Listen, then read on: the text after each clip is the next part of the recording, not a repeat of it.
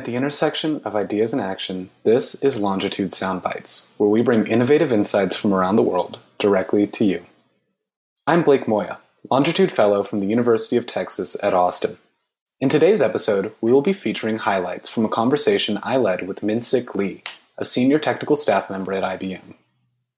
He is part of our Edge of Space series, where we explored the roles of individuals, experiences, and cutting edge technologies that are preparing us for exploration on the moon and beyond.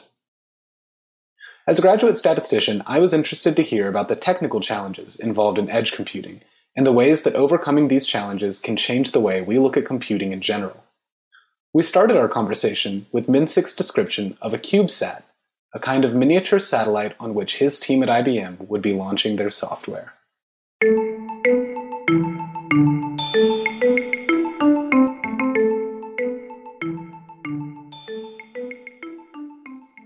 I'm a senior technical staff member in IBM. I work as a edge computing architect and then also work as a full stack software engineer. My focus area is mostly edge computing and hybrid cloud. For last two years, I work in space tech industry. We are trying to apply our cloud native and then software defined and that emerging technology on that space uh, industry. Yeah, that mm-hmm. includes kind of a space station or a satellite or like this CubeSat. Would you mind breaking down uh, what CubeSat is and what this Endurance CubeSat mission is for people who maybe haven't heard of it? Your concept is that instead of kind of some expensive satellite, you know, we can maybe maybe launch some small, the kind of a micro satellite in the space, and then it can have kind of economic benefit. We can use some shared environment. There are many companies, including some universities, and then they are now developing and you know, just sending those CubeSat you know, to space. The mission will be the similar to satellite, mission can be uh, different based on the kind of equipment uh, that is attached to the CubeSat.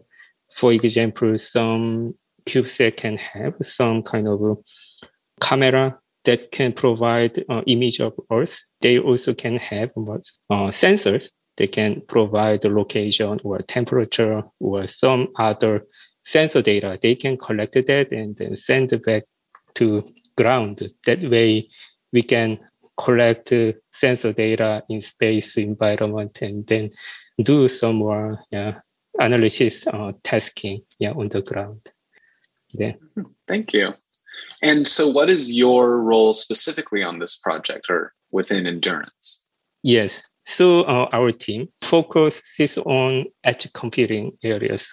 You may be aware of that. I mean, there was a project called uh, Mayflower, and that project and that we uh, developed autonomous boat from IBM side. Uh, we applied IT stack and then also provide operation to support that autonomous boat.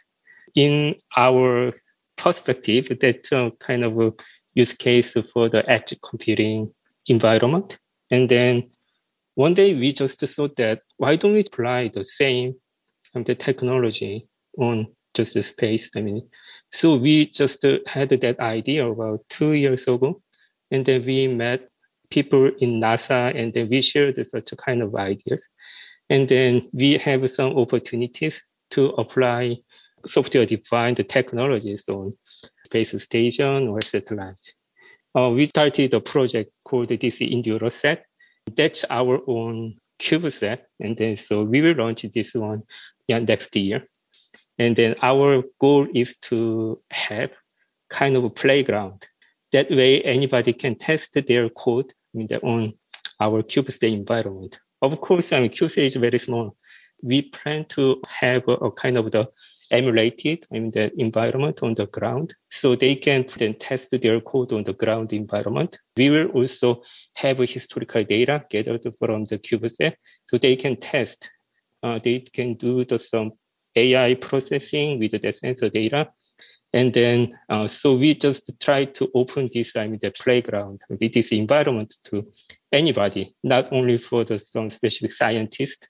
And then after the launch, we plan to, to share our architecture, our lessons learned. Yeah, so uh, in public.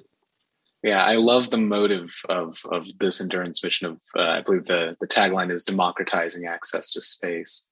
Yes. And you had made a remark where you said, uh, you know, taking the edge computing principles used in Mayflower and just bring it to space. And of right. course, the just there does a lot of work because getting to space is difficult, but this is a big effort to bring space to the masses. Do you want to go into a little detail about how people could? Uh, I know that you mentioned that there'll be a playground where programmers and developers can work on their code, practice their code, and then send it up uh, to the satellite itself. Could you talk a little bit about what kind of people you're hoping to uh, attract to use the, the CubeSat? For now, our primary target uh, will be uh, maybe high school students and then maybe students in the university and then who can have maybe their skill set will be different right some people will have kind of some also science background or physics background some of them will have some deep understanding or high level skill in ai or so originally we are developing I mean that, that kind of class I mean for the high school and the student first and then um, we will provide a different level of languages. So they can develop their code using Python or Node.js. We will provide the API and then test the development environment. The people who are not so familiar with coding, and then we will provide kind of web-based, block-based coding experience uh, similar to Scratch.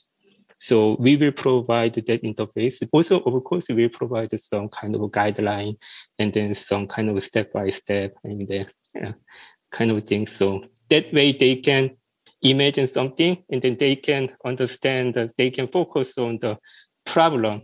That way they can just consume our data on the ground and then uh, just build the uh, those code. We will have the system that converted the block to Python code. Then we can send this code to the CubeSat. It will just execute that, and then that we can get the result I mean there.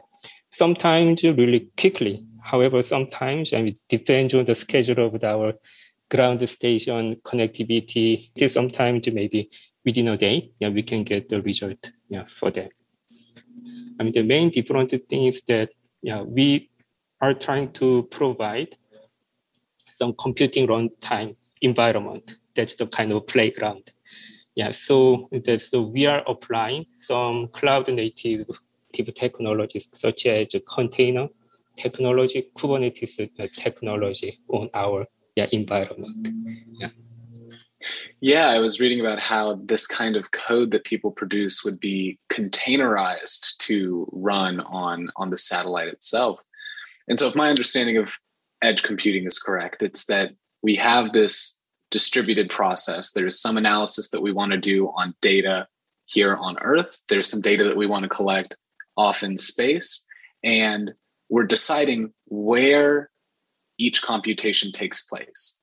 And I, I, assume the goal with edge computing is putting as much computation as we can up at the data collection level to limit what we have to transmit to and from. Is that yes. correct? Yes, correct. And then just in ground, but we have more computing power in the system and the backend. So we, you can do the kind of distributed parallel uh, processing on the on backend side with historical data. And then in the space, yeah, we we are trying to find some use case and that that can have a benefit in CubeSat and the environment. Yeah, sensor data, image data processing and we are trying to include some interesting technologies like the kind of um, quantum technologies. That way we can do uh, different use cases. Yes. Mm-hmm. And so then a lot of your role has been in working in making sure that the containerization process yes. people's yes, code works and will run once it gets up into space. Right. I mean in our network connectivity we are able to only contact our CubeSat from the ground station. Each ground station will have kind of 10 minutes connectivity to the satellite each time. So we are not able to send the entire container code to the CubeSat. We will have a pre-defined kind of a container runtime in CubeSat. And then from ground, we will only send the, our just the code. I need to make sure that we can execute uh, that code on the CubeSat and then that's kind of autonomous environment. I mean, that mm-hmm. if there's a crash or something, I mean, that, yeah, I mean, that, that we and we are not able to use that anymore. So yeah, I'm testing. Yes, I need to make sure that I'm the not nothing can break uh, the operating system or runtime environment. Container runtime will provide some limited access, uh, and then the code should not break our CubeSat, right? So we, we need yeah, to provide touch yeah, anything important. Yeah, so we need to we need to have a kind of a separate security policy, and then the runtime environment should provide just a playground for the sandbox environment for the code itself. Yeah, so mm. yeah, actually that's my main the objective. Once we complete this one, yeah, we have a stable uh, CubeSat environment. Next one is the ground-based development environment. That way, people have their class and then their session using our ground environment. Yeah, so now we are gathering some volunteers, developing course, and then also we are developing the ground-based environment functionalities. Yeah, and I mean, satellites seem like to me the pinnacle of edge computing because it really seems like the highest risk of failure. Yes, because if it crashes up there, you can't just go get it. You can't go turn it off and back on again. Exactly. So, do you find it stressful? Uh, how much you have to, how confident you have to be in uh, these processes in this software stack? Yes, we continue the test and to make sure that we can uh, have, I mean, we can overcome some emergency situation. Yeah, so we we have a backup image I mean, for the operating system, and that, that way we can restore. However, in the case of physical damage or radiation, I mean the radiation problem, yeah, so I need to just pray. yeah. Yeah. Actually, we just have one uh, another experience. So we applied our software runtime stack in International Space Station already. And then so we have some lessons learned. However, in the case of international Space Station that's uh, more similar to our data center. Some similar kind of runtime environment, and then from ground, and then we are uh, we can send push the code, and then we can execute that one. So the concept is still similar, but I mean in this CubeSat case, it's more challengeable. So just my viewpoint, I mean, the, what can be the next uh, generation data center or environment? So I think that I'm not sure what that will include some edge, I mean, the edge-based uh, micro data center. And just imagine that, I mean, that the future of the data center can include, I mean, the edge and the, including the space part. So yeah, this is just a good opportunity to think yeah, such a kind of architecture and the use case, I think. Yeah, I mean, I think it's amazing to see the direction that the that computing on Earth is is taking between uh, cloud computing and edge computing. We're really seeing a broad distribution of physical hardware across physical distances in land, um, and it just makes me think of how people have really stopped using desktops for the most part because a laptop is all you need. Any higher level or higher intensity computation, it's all done somewhere else. Um, so I really think that this kind of work is going to change what we think of interfacing with computers is at all. Like I, I really think that this is a, a, very interesting direction. Happy to to have a chat with somebody so involved. so if I could talk a little bit about kind of the innovation, the mindset uh, that goes into a project like this, um, because edge computing, as I as I just said, I think is on uh, the frontier of computing in general. What do you think drives that kind of innovation? What do you think drives uh, the idea or the incentive to say, "Hey, we just did this on the, the Mayflower. Let's just do it in space now." What uh, what does it take to have that motivation? there are a lot of activities in this space area from the commercial companies, and then there are already a lot of kind of technical innovation, and then so we never imagine like a kind of network connectivity in space. We never imagine like kind of satellite based or Mars based or moon based. I mean that kind of infrastructure part. However, now we already have some kind of a network environment in the space. And then, so satellite can use the Wi-Fi or 4G or 5G network, not only for the this space area, and then many industry just apply kind of the modern IT technologies like the, and then, so now autonomous car or electric car is the main trend in, in that industry. So Mayflower is the similar, right? We can just consider the car as a kind of the compute or kind of robot. I mean, that, that, that can have kind of brain. I mean, there's some IT enabled brain, and then they can do more intelligent I mean, the processing for the I mean, for the drivers. And then in space industry, oh, there are so many opportunities to utilize I mean, the current IT technologies. So we don't have to I mean, invent technology from scratch. I mean, we can just apply that. Once we can have this kind of emerging IT technology in some space use case, we can apply the same thing on other use cases. Yeah, so that is our motivation that when we start yeah, this work. Yeah, and you saying that uh, you know you are able to use some of the innovations that other people have produced or the technologies other people have produced to help drive your own. I think that's something that this project is is going to do for a lot of other people. Part of democratizing access to to space instrumentation is that people will you know want to learn more about space want to get more involved with the space industry and they don't have to launch their own rocket or build their own satellite they can use right. uh, the stepping stones placed down by uh, people like you to to further themselves and i think that that's fantastic so i have my own personal interests in, in computing and edge computing so i've been excited to talk about that but I think part of this project taking place in space is more of a show of force for edge computing. But I'm interested to know has this project gotten you personally more interested in the space industry, or have you always uh, had an interest in space? Is it your interest in space that brought you to edge computing, or your work in edge computing that brought you to, to space? I guess is the question. Yes, so actually, I majored I mean the mathematics and the information security, and then work in IBM for like 15 years as an uh, architect when I joined our group, I realized that we can do some interesting things for the edge computing use cases. In my case, I got opportunity to, to work in this space yeah, area. So I'm also learning a lot about this industry.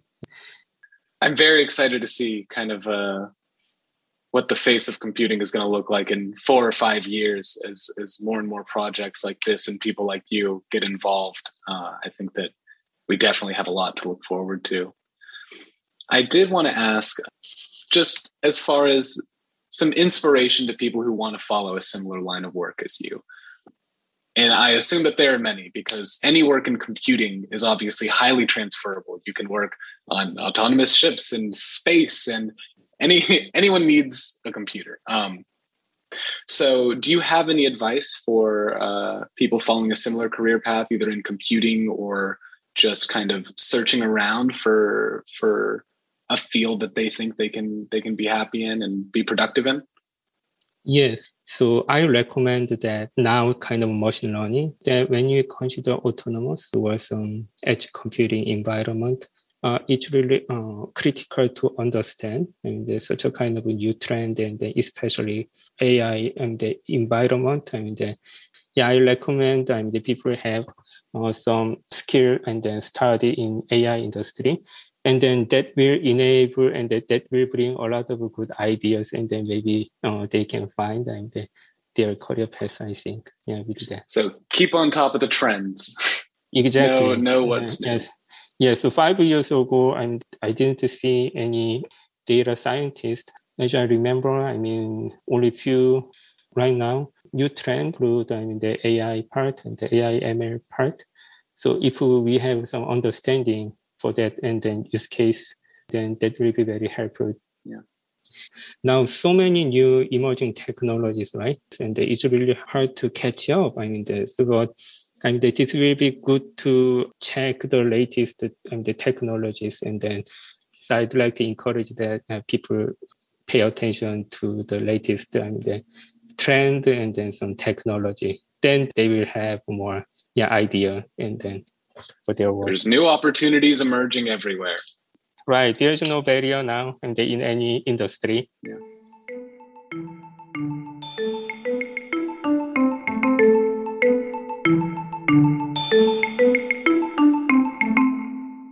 My conversation with Minsik elucidated something magical about the seemingly sterile field of edge computing design. The way that Minsik is sending computational work into space to lighten the load on the ground computers parallels the way that he's sending his expertise to new programmers who soon will no longer have to overcome the financial, technical, and gravitational barriers to experimenting with space. By connecting a satellite only 10 centimeters across to a global network, Minsik's team at IBM will be connecting young programmers to a space tech community that used to be, quite literally, a world away. That is a truly stellar achievement. Thanks again to Minsik Lee for chatting with me, and thank you all for listening.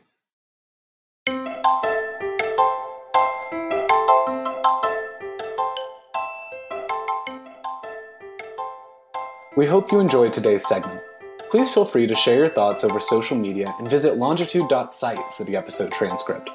Join us next time for more unique insights on Longitude Sound Bites.